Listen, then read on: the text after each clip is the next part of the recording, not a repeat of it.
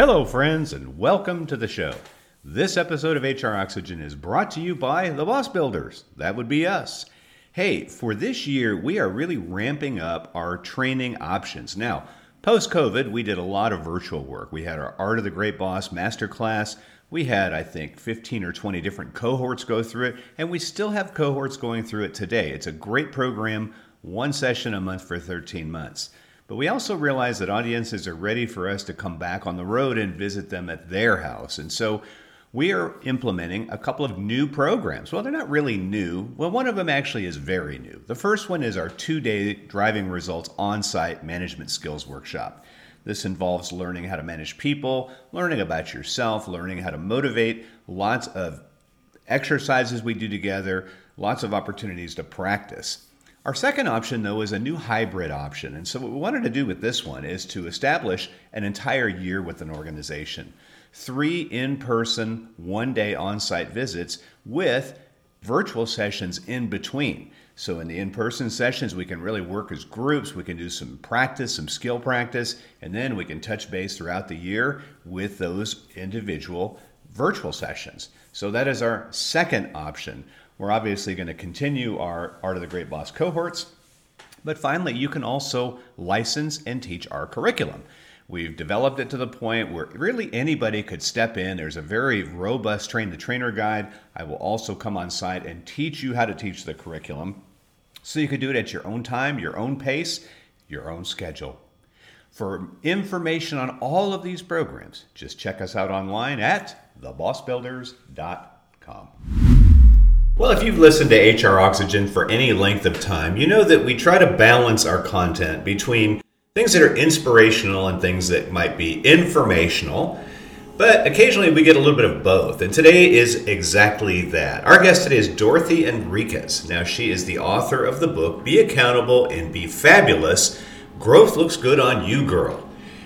Dorothy was amazing to chat with. She was a ball of energy, and it was on a Monday morning, and I was kind of dragging my ass. And man, I'll tell you what, she can certainly get you in the mode of getting stuff done. Hearing her story was amazing. She is part of what is known as the Ellevate Collective. They do leadership development consulting. But I think that you're going to be more inspired today by just her background and what she is doing today and her message of inspiration. So let's let her do the talking. You know what time it is. Let's make sure the personal item's tucked under the seat in front of you. Make sure your seatbelt is buckled low and across your hips. Time for us to taxi to the runway. Should the cabin lose pressure, oxygen masks will drop from the overhead area. Please place the mask over your own mouth and nose before assisting others. Hello, and welcome to another episode of the HR Oxygen Podcast, the show focused on the overworked, overwhelmed, and underappreciated HR professional. And now, here is the host of our show, the boss builder, Mac Monroe. Dorothy Enriquez, welcome to the show. Thanks for having me. I'm so excited to be here. This I've been looking forward to this um, this sit down with you. So thank you for having me. Well, it is my pleasure. It's exciting for me because when we do our screening calls, uh, I always get a chance to kind of meet the guests. Some I know, hey, this is going to be a really fun episode. Some I say, well, this will be a good episode, but it's going to take some work. um, and I've never had anything beyond that. And so when we had our talk, I thought this would be one of those easy episodes, just a couple of people talking. And so, uh, Dorothy, you are the author of the book, Be Accountable and Be Fabulous. And so, what we want to talk about today is how our audience can do that.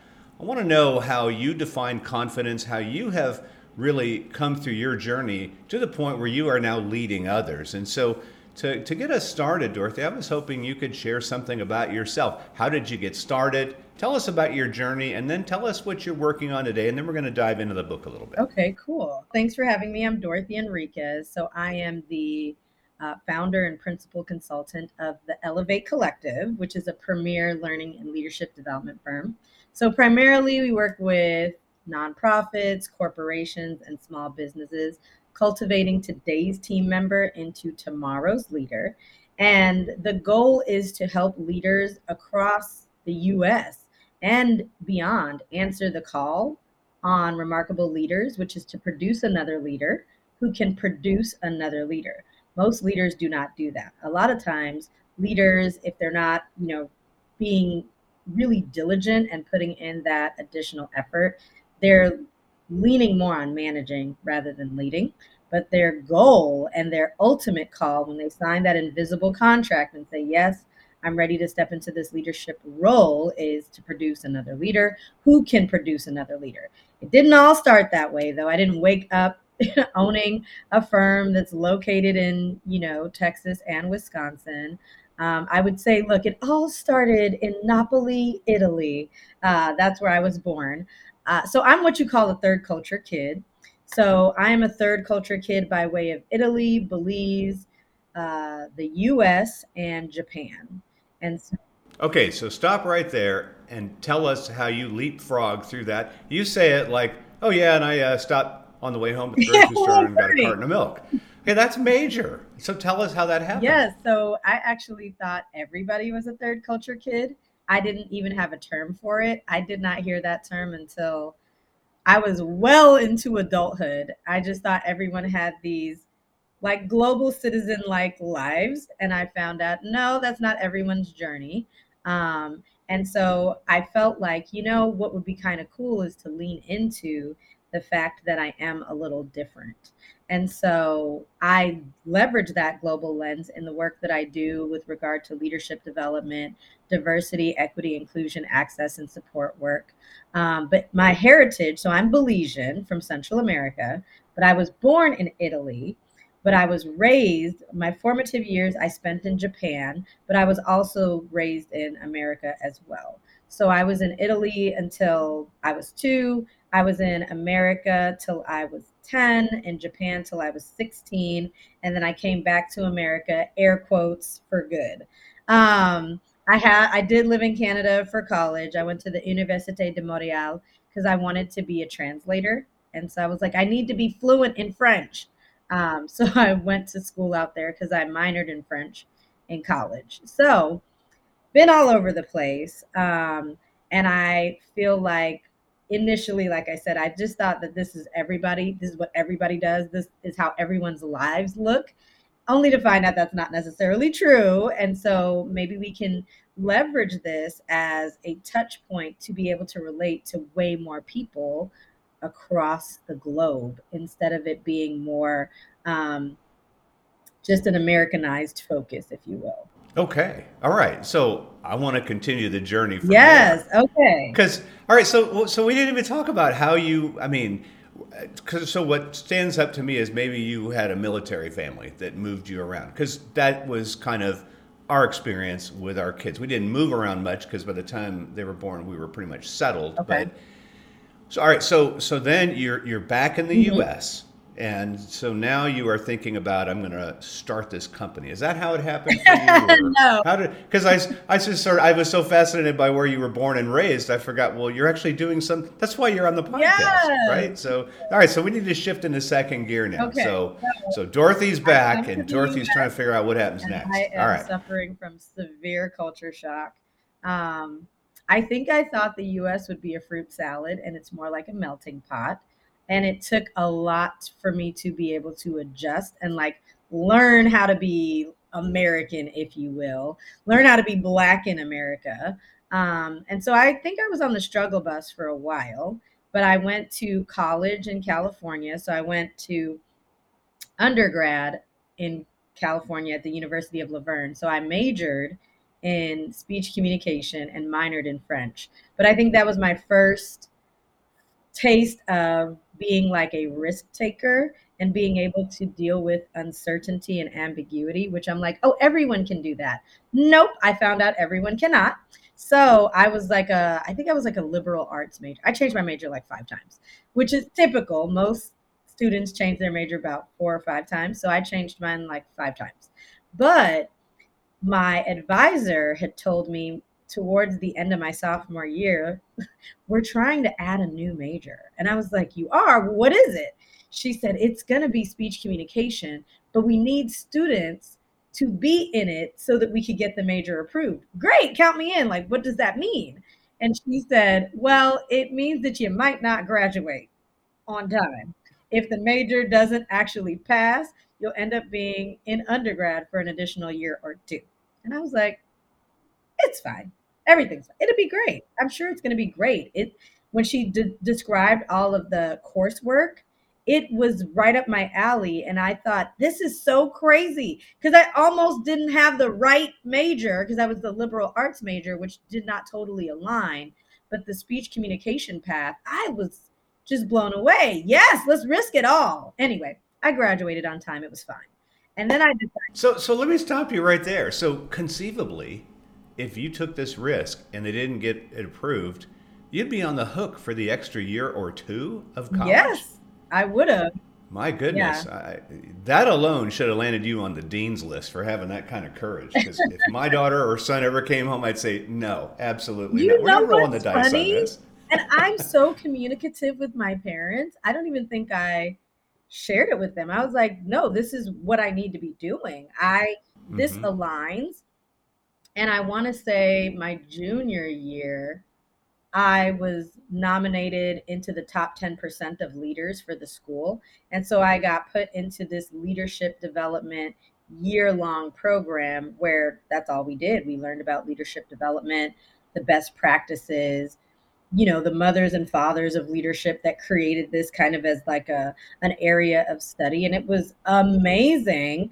But at the time, I did not look at it as taking a risk. I just thought this is what you do when the opportunity you you take that next step that's right in front of you because you're already ready so you don't have to get ready and i think when you recognize what you're supposed to be doing um, it doesn't matter right you'll you will get into alignment and the pieces will come together and you will leverage whatever you need that's already in you you will bring that out so that you can do what you need to do. And literally, it was fine. And it wasn't just me. I think if it was me by myself, that would have been different. But there was probably like 12 other students, um, including my BFF at the time.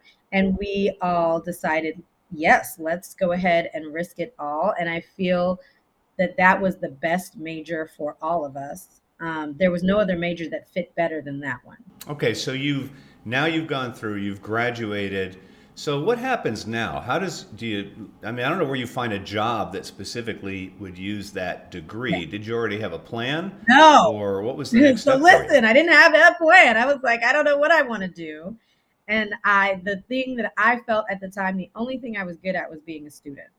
I didn't have. I perceived at the time that I had no skills other than being smart. So I decided to go to graduate school and major in human communication. So I did a double emphasis in organizational and interpersonal. I don't know why I did that because that's like getting two degrees instead of one. No one told me that. However, comma, I did live, but I do have gray hair all right here because of it. So um, I decided to continue on with school. And then I got, of course, a new advisor because I'm at a new uh, university and I'm meeting with my advisor regularly, asking that what exactly what you just said. What do you do with this? And my mm-hmm. advisor said, anything you want.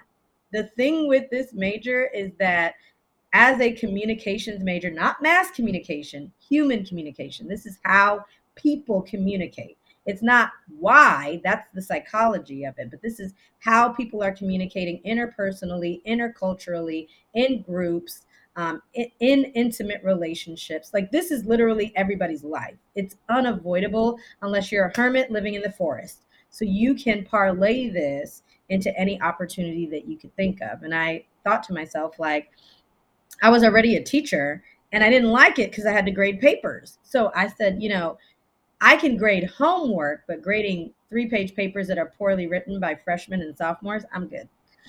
I need a TA or something. And because they weren't going to give me a TA, uh, because I was an adjunct professor, um, and I was in college or like in graduate school, they were like, "You are the TA." So mm. I said, "You know what? What else can I do?" And that's when I was sitting with my advisor, and he told me, um, his name is Dr. Rude. He told me, "Well, what if you could teach people and train people without the papers?" I said, sign me up. What job is that? And he said, that's a training specialist. I was like, where they do that at? I've never heard of mm-hmm. this. What is that? Show me what company has this. He's like, most companies. Well, okay then. So that is when I realized that there would be a job that I felt like I'll be good at this because I think naturally I'm a teacher. I forced my sister to play school until she was probably 10. Um, and I, I was, this is great. This is what I need to be doing. And so I took a couple courses so that I would have that, you know, that exposure to training and development. I did a very brief externship at the school that was probably like a month or two just to get some exposure to the training and development department there. And then I started um, applying for jobs. And then I got my first job in the training and development department at a background screening agency. And that's how I started my career. So I spent 15 years in corporate. But during that time, after 30 days, maybe 45 of being in corporate, I was like, oh no, I can't do it. I can't do it. I was dying. First of all, there was no spring break. Worst of all, there was no summer break. And I thought to myself, like, this feels like cruel and unusual punishment. Like, I think, here, I still think this way. And now I'm a super grown up. I still feel this though. I feel like kids should start going to school year round in high school because this is not fair. I'm an adult. I'm 23 and I've had spring break my entire life, summer break my entire life. And now you expect me to function with two weeks, if that, and I'm poor? Oh, no. I, no, no, no. I just, oh, I couldn't do it. I was like, you know what? I called my dad and I said, do you, I said, it seems like you love your job. Do you love it? And he said, Oh my God, yes. My dad has this type of personality where if he can't go to work, he's not a crier. But if he uh-huh. was, like if he was a total crybaby, he would cry if he couldn't go to work because he just wants to be there. He wants to gift his leadership to this organization. He loves what he does.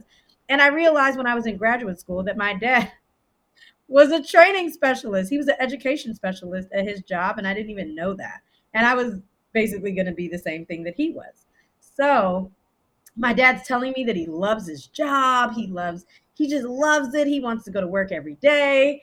And me, I'm in the corner rocking back and forth like, this is not, there's got to be a better way. Like, do I need to just live off the fat of the land? Do I, what, what are my other options? Can I just, ugh. So I just told myself, I don't know how I'm going to get out of this, but I got to get out of this. I, I have no plan. I don't know. I'm not good at anything. I just know how to be a student and I know how to be a teacher. I, how do I escape? There has to be a ram in the bush, something. And so I'm working, working, and working. And I'm just like, I find a coach and a mentor at 24. And she tasks me, her name's Anita Golden. She tasks me with, well, what would you do if if money wasn't an issue, skill and capacity was not an issue, what would you be doing? And I had such a limited mindset that the only thing that I could think of was, well, I'll be like a training specialist too. And she was like, no. I said, well, I'll be the manager of the training specialist. She was very disappointed in me and my inability to imagine and be creative. But eventually I came up with, okay, if I could do anything, I think I would be a talk show host or a radio show host or um, something like that.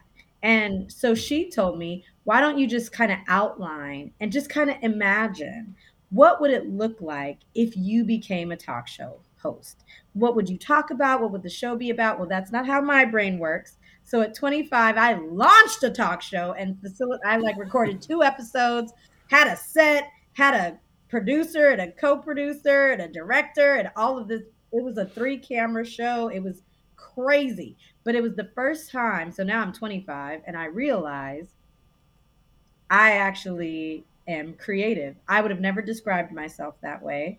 Um, and I'm imaginative, would not have described myself that way.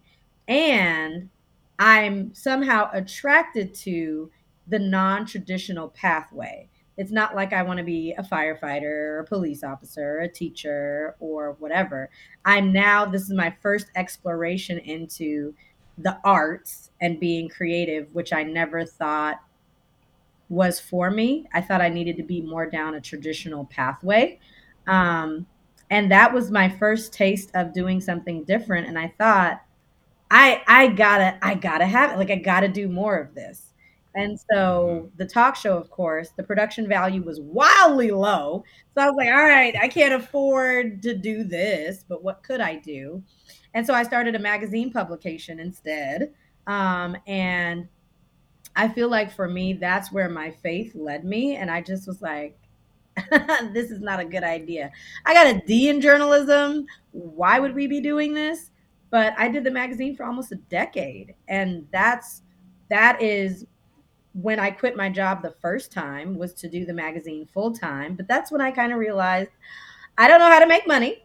Um, yeah. And then I had to promptly go back to work. And so I was out of work maybe six months. And then I had to get a job again and start all over again.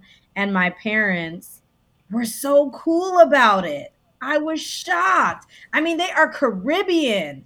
They are super Caribbean. I thought they were going to cuss me out. And they were like, you know what? This is the best time for this to happen. You're young, you're smart, you're single, you don't have any kids. And I'm just like, you right. I'm never doing this again. Here comes my dad. Yes, you will. And so, fast forward, I told myself I'm going to be at this job for a year max, five years later. But I did quit my job again. So I quit my job in 2018 and I've not had a traditional job since. I've had the opportunity to work with so many different organizations. It's been incredible. And funny enough, it's not in the arts, it is in leadership development, diversity, equity, inclusion. Um, but I have the opportunity to leverage my creativity, my imagination, my passion, and my skill set in this space, being able to bring it all together with without having to compromise my authentic self to do it or without having to fit into the mold that is corporate um, because I'm an external entity coming into an organization. And so this has been amazing. I feel like I've been able to do stuff that I would have never thought of in a million years and work with so many different organizations because I started the firm in 2016, but I went full time in 2018. So from 2016 to now, it's wow, it's been amazing. That's how we got here. That long story is how we got here today, where I run an award winning uh, leadership development firm. Okay, so so we're about we're at a fork in the road here, and we're going to explore both of the forks. But I want to stop right here because what what really struck me about your story is that you you never thought that it was a thing to have three different cultures or four different cultures. You never thought it was unusual to just show up and try to figure out things as you went along. You never thought it was unusual to just quit a job the after you got there and said, "This sucks. This isn't for me." Right. Everything that you've talked about, I think all of us have always sort of dreamed about. I mean, I can remember, of course, my first job was in the military, and there was no quitting that. But I can't tell tell you how many times I dreamed about escaping from boot camp, trying to figure out how to get home, and then never thought about what happens when they find me. Right. But I had the clothes all lined up because I was sick of it. I didn't want to be there, but you're stuck. You, on the other hand, you could have tapped out any time, and yet you just did stuff. And so, for the audience who's listening today, many of them I know are probably listening to this, staring out their window, saying, "God, I wish I was Dorothy. I really wish I had a." But I had a, a parent that said, you know, you need to do this, or or it got to the point where I knew I wanted to, but I had I already had a child and I had bills. I mean, you have really you're the story that all of us I think have dreamed, and yet you're still I almost get the sense that traditional life is chasing you and you're just determined to stay one step ahead, right? It's just nipping at your heels. As soon as it get, closes in, what you do, you're like a running back. You just pivot and you go off the next direction. So, so all of that, Dorothy, I want to I want to explore that part, but I want to do it at the end because I think that is the part that will inspire our audience the most. I think they I think we all want to be you. I'm too old to be oh. you, but but if I was younger, I would have wanted to be you. You know, you're the maverick. You're the one who everybody wants to, you know, kind of get you to commit, and you're like, I, am not. That's not me. That, that was your dad. Funny. Like your dad I, is the guy, but. I've never that, that it's the case that. too that personalities are not they're hardwired. Yeah. Your parents have no control over how you turn out, and as the parent of three, I can attest to that. Right. right? All right, so so then let's do the. I want to talk about the leadership piece of this because you now you said your creativity and and that has really dovetailed into what you do for leadership. So. Um, tell us a little bit about that, and then we're going to finish by going back to your ideas about resilience yeah. and, and, how do you get over the voices in your head that say you're too old right. you're, you're not the right person yeah. you know who what gives you the right to think you could be like dorothy. We want to address that voice. Yeah. but let's talk about the leadership piece of this. How does your creativity help you with that? And tell me what the product actually looks like. Sure. Um, I think if you're going to be an entrepreneur, um, run a business, and all of that, creativity is going to be a must because doing this in this space and not doing it in the um, wrapper of being in a corporation, a nonprofit, a government entity, or what have you, there's going to need there's going to be a need for you to be in that blue ocean category, right? So if you think about mm-hmm. um, the world of commerce, there's red ocean, that's where everybody's sitting, swimming, competing, and then there's this blue ocean where you want to be different and basically you're creating a league of your own or your own competition if you will and so i do think that that requires a lot of creativity and ingenuity um, and i think in how you position content that's also going to require creativity because there's nothing new under the sun so how can you take an an old concept, an age old concept, and perhaps put a new spin on it um, and offer it up and package it in a way that's hearable in these various cultures. Because every organization has its own culture. And so at Ellevate, how can we be a culture match so that when we lift up these uh, concepts, these theories, these ideas, and put together these cohort style experiences, these activations, keynotes, and workshops, that it is a culture match where the culture can withstand the change. Because I think what happens a lot is organizations ultimately say leadership development is really important. About 85% of organizations in the US say this is important. But of those same 84, 85% of organizations that say that, 19% of those same companies say we're very good at this. And of those same 85% of the organizations, only 5% have leadership development at every single level. So then what do they do? They send people out of the company to go and get and bring back. Kind of like when the ants or the bees go and get everything and bring it back. But because we're bringing it back, right? Because we got it externally, the external entity isn't taking into account the culture that I live in, right? They're not taking into account the cultural norms, the spoken and unspoken things that make this culture go and make this culture great or not so great. And now I'm bringing in this external stuff, trying to overlay it in this context, and it's not working. And so that can cause a significant dip in engagement because they've got fresh new ideas, fresh wind, and they cannot ignite and they cannot create a spark. Rather, when you bring in somebody external internally, that they can sit and say, well, what is this like? What can we do? And how can we flourish in place? And or can we make these necessary shifts so that people aren't simply surviving, but they're creating this space and an environment and an atmosphere and a climate where they can actually thrive.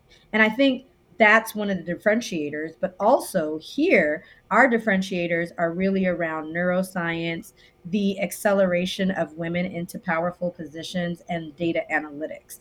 And so every leadership diver- uh, every leadership firm has the adult learning piece. Like you have to because we're always working with adults but how can we differentiate ourselves when we're operating in a place that's essentially a three plus billion dollar industry um, how do we stand out and i think those are our key differentiators. And one of the things about Ellevate is we don't want to stay in your company forever. We want to be able to help you for this year or two and we want the transformation to last far beyond us being in your mix. And so, what that looks like is creating sustainable um, experiences and anchoring experiences so that you are not using some external entity as a crutch, but as an organization, you're creating a brave space where the culture can continue to evolve and you continue to bring people in who are going to be a culture add. So, the primary way that we do that is through cohort style experiences. A lot of times, organizations start top down or bottom up, and we take an oval approach because for lack of a better term it's more explosive and so it's more impactful to take an oval approach versus top down or bottom up so dorothy what type of organization so if somebody's listening right now, who would the ideal client be for you? Because I know there's large, small. I mean, which type of organization most benefits from your unique approach? Absolutely. I think the the type of organization that would benefit from the work that we do is an organization that doesn't have a culture of check the box. So lots of companies something happens like all the women are leaving or all the people of color are leaving. They're like, "Okay, well then let's Let's not take the token approach. Let's take the toucan approach. Now we've got two Asian Americans in the C-suite. But now we've got two women in the C-suite. See, we did our we did our part. Check the box. Those are the organizations that won't thrive um, based on our background, our skill set, tool set, and mindset work they will not be happy because we are not here to check the box and that's not a good culture match for us. But for the organization that wants to essentially go on this challenging journey of transforming the way that people experience the world of work so that people can flourish and so that people can not just do good work but they can do phenomenal work for the organization that on some level they want to eradicate the sunday blues those are the organizations that would really benefit from the type of work that we do because they clearly seek for the the employees from you know the employee who might be doing the janitorial efforts all the way to the C suite. They want them to be able to find meaning and significance in the work that they do and and meaning and connection with the mission vision and values of the organization to then positively impact the bottom line. But in order to do that we need to be engaged. And most americans hate their job but i think that they hate their job simply because that company is often a check the box organization. And so for the organization that wants people to find meaning in the work, that is the highest level of happiness that we can achieve. Those are the organizations that we want to partner with. They're really wanting to see a change and they're really wanting to transform the culture from an inside out approach. And that's where we shine the most. Okay. So if you are listening to this right now and you say, yeah, that we are not a check the box type of organization, so, Dorothy, where should we go to find out about your leadership development approach? And then we're going to answer the final question. All right. So, how do we get that part? If you want right. to learn more about us, uh, you can go to www.theellevatecollective. That's E L L E V A T E.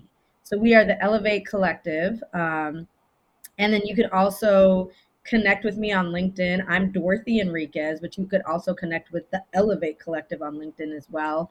Um, we post content almost every day, and we think of you as the decision maker because you are always empowered to make a new decision. You are not a tree, you can move. And so you can decide who do you bring into your organization who's the best culture match and who will ignite the changes that you want to see and we post content every day on LinkedIn, something new for you to consider, something that we would lift up that's going to allow you to evolve your leadership practice. So, those are like the best ways to stay in touch and see what we're talking about. Um, and then we also have a YouTube channel as well. Excellent.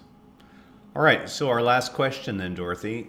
For the person who has listened to this and says, Yeah, you know, we don't really have a need for leadership development right now. We've got other vendors that we're using, but I am intrigued by Dorothy's story. Mm-hmm and I'm most intrigued by the fact that it doesn't seem like she has any fear. It seems as though she's she doesn't know. I mean, I'm sure she's experienced rejection, but I don't get the sense rejection bothers you like maybe it bothers me. Mm-hmm. Where I take it very personal. I think you look at it as like it's like a hailstorm. it's part of the journey. You know, you hope the window doesn't break. Right. You hope you don't get a bunch of dings in your right. car, but you're going through yeah. it. You're not going to stop and say, "Well, it's hailing. I'm not going to do it." So I want to reserve the last word around this.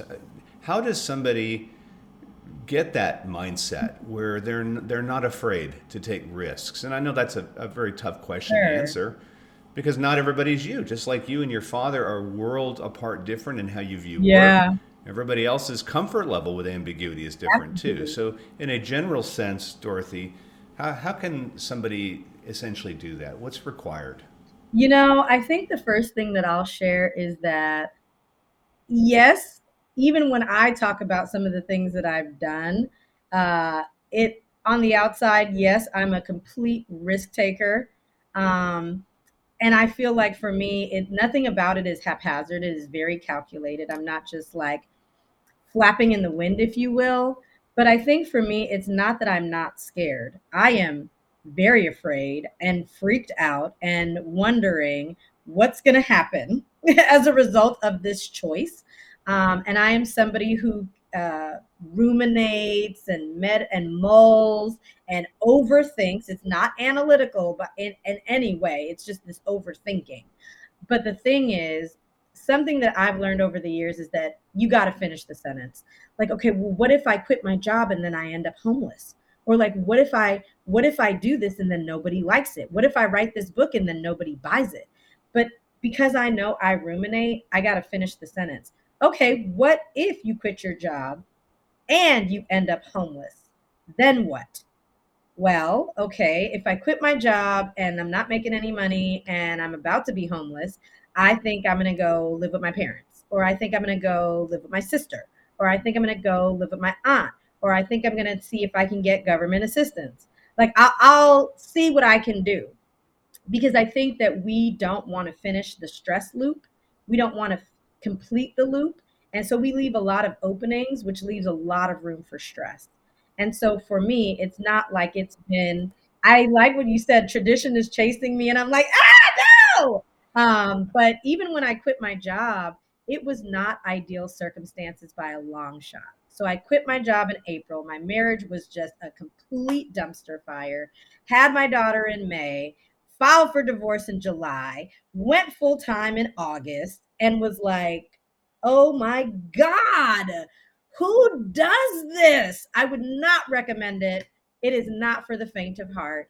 But I think that for me, there is a lot of power in failure. And while no one really likes failing, I think the way that you talk about failure and the way you talk about your mistakes is going to really determine how much you will transform and what that catapult will look like. It's like you know rejection is a it's a setup or a layup for that next level. And so while things don't always go perfectly i know for me with my faith i can trust dorothy and i can trust dorothy in the process but i can also trust god i have gotten this far and so i think that for me it's trusting my purpose and my calling and it's also resting in I don't need all the answers because even if I had all the answers, I'd probably still find a reason to be freaked out. And so, how do we keep going? And how do we make this pursuit of mastery, this journey of continuation? Like it's that, it's an onward, inward journey that never ends. And so, there's a lot that I think we can gain from failing, from making wrong choices and wrong turns and understanding that we're one decision away from changing it all. You are not a tree, you can move. And while I am cool with taking a lot of risks, I don't think that everyone has to take that many risks. But I think you want to ask yourself are you, do you feel content or do you feel complacent?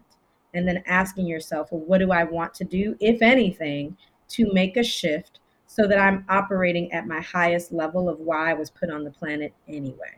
And if you can say, yes, I'm doing, I'm operating in my purpose and my calling, then I think you're doing exactly what you're supposed to be doing. Well, Dorothy, I have thoroughly enjoyed the time we've spent together today. I feel inspired, even though I'm closer to the end of the journey than the beginning. But even for me, it was really nice to hear that.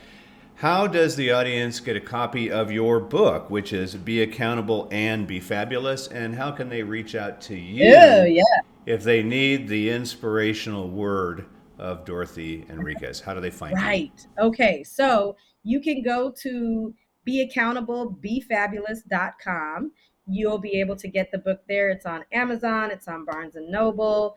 Um, and then on beaccountable.befabulous.com, you can also take the accountability quiz and find out how accountable you are. And when you take the quiz, you get a free checklist that you can use on a weekly basis to become more and more accountable in how you show up day to day. And I mean, this is just a journey of helping you maximize who you are so that you can live a life where you're feeling not just complacent, but content and being able to sit in my leadership is portable. I take it everywhere that I go.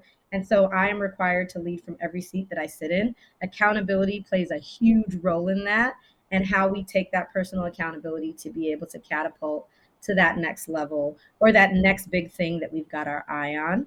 And so you can go to beaccountable.befabulous.com. But also, if you go to the ellevatecollective.com, it's going to take you to the book. It's right there at the top to help you make the magic happen. And if you want to get in touch with me, you can email me at info at dorothyenriquez.com. And I'm happy to keep helping you achieve your goals. Excellent. Well, Dorothy, this has been a great way for me to start the week today. Yeah. On full disclosure, it's a Monday morning, second week in April. Thank you for sharing your journey with us and sharing your inspirational thoughts. Again, if you are listening to this, please reach out to Dorothy for the leadership development, but also for your own personal development. Well, thanks for taking the time to listen to another episode of the HR Oxygen podcast. I hope you enjoy listening to these as much as I enjoy making them. I've learned so much from the guests we've had on the show over the past few years, and I hope that you will continue to listen to us regularly. If you are a subscriber on any podcast app or channel, would you do us a favor and take a moment and leave us a review? We would really, really appreciate it. Also, if you have the time, check out all the offerings we have on our website, which is thebossbuilders.com. We have every other month a SHRM credit webinar that we present, as well as a ton of other events, not to mention our Art of the Great Boss and Art of Being a Great Teammate programs. More information on that site today. Thank you so much for taking the time to listen, and we'll look forward to seeing you on the next episode. Oh, by the way, you may want to unbuckle that seatbelt. I think we just arrived at the gate. Thanks for tuning in to another episode of the HR Oxygen Podcast. We hope you found something today that will relieve your stress, feed your soul, and pump you up to face another day. At Boss Builders, we want to let you know that we appreciate the hard work you do every day as an HR professional. And, as a reminder, always make sure to adjust your own oxygen mask before attempting to help those around you. Be well.